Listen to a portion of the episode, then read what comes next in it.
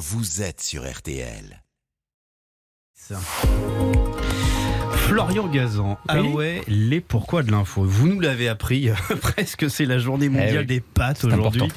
que les Français adorent et pas seulement en période de crise. hein, euh, ils en mangent 8 kilos par an. C'est ça. Ça représente euh, 488 millions de paquets. Ah oui, ça j'ai j'ai compté. Et je peux même vous donner le top 3 des pâtes préférées des Français. C'est le hit patrade. Numéro 3, ex aequo, les fusilli et les tagliatelles. Numéro 2, les penne. Et numéro 1, numéro 1. Les spaghettis. Bah oui, les Ah. spaghettis. Et donc, vous voulez nous expliquer pourquoi on nous ment sur les pâtes depuis qu'on est enfant Oui, Jérôme, je vais pas mâcher mes mots, je vais être al dente, hein, je peux vous dire.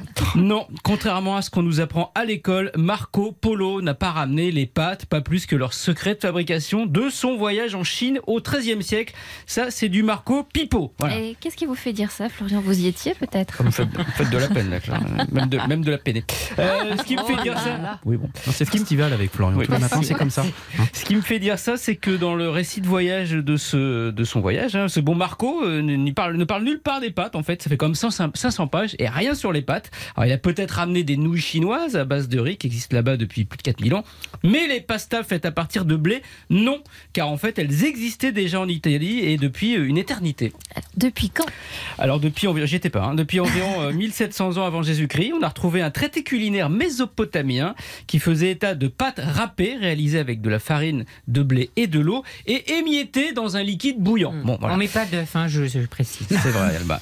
Et c'est pas fini. À Rome, on se délectait de pâtes fraîches farcies à la viande appelées les lagana qui ont donné le mot et la recette des lasagnes. Quant aux pâtes sèches, celles qu'on consomme tous les jours, alors là, ça va couper l'envie à Eric d'en manger. Ce sont les Arabes qui les ont inventées et importées en Italie. Ça leur permettait de les conserver euh, plus longtemps, le temps de leur long voyage, notamment dans, dans le désert. Voilà. Mais alors, d'où vient cette histoire de Marco Polo? Eh ben, ça vient des États-Unis, Jérôme, où la première usine de pâtes a été créée à Brooklyn en 1848 par des immigrants italiens. Et pour vendre leur pasta et les rendre attractifs, bah, ils se sont servis d'un des Italiens les plus connus aux States, Marco Polo. Et ils ont inventé cette histoire. C'était pour de la pub. Voilà, dans leur pub, on voyait un membre de son équipage, à Marco, découvrir une chinoise qui fabriquait des pâtes. Et vous savez comment ils avaient baptisé ce marin?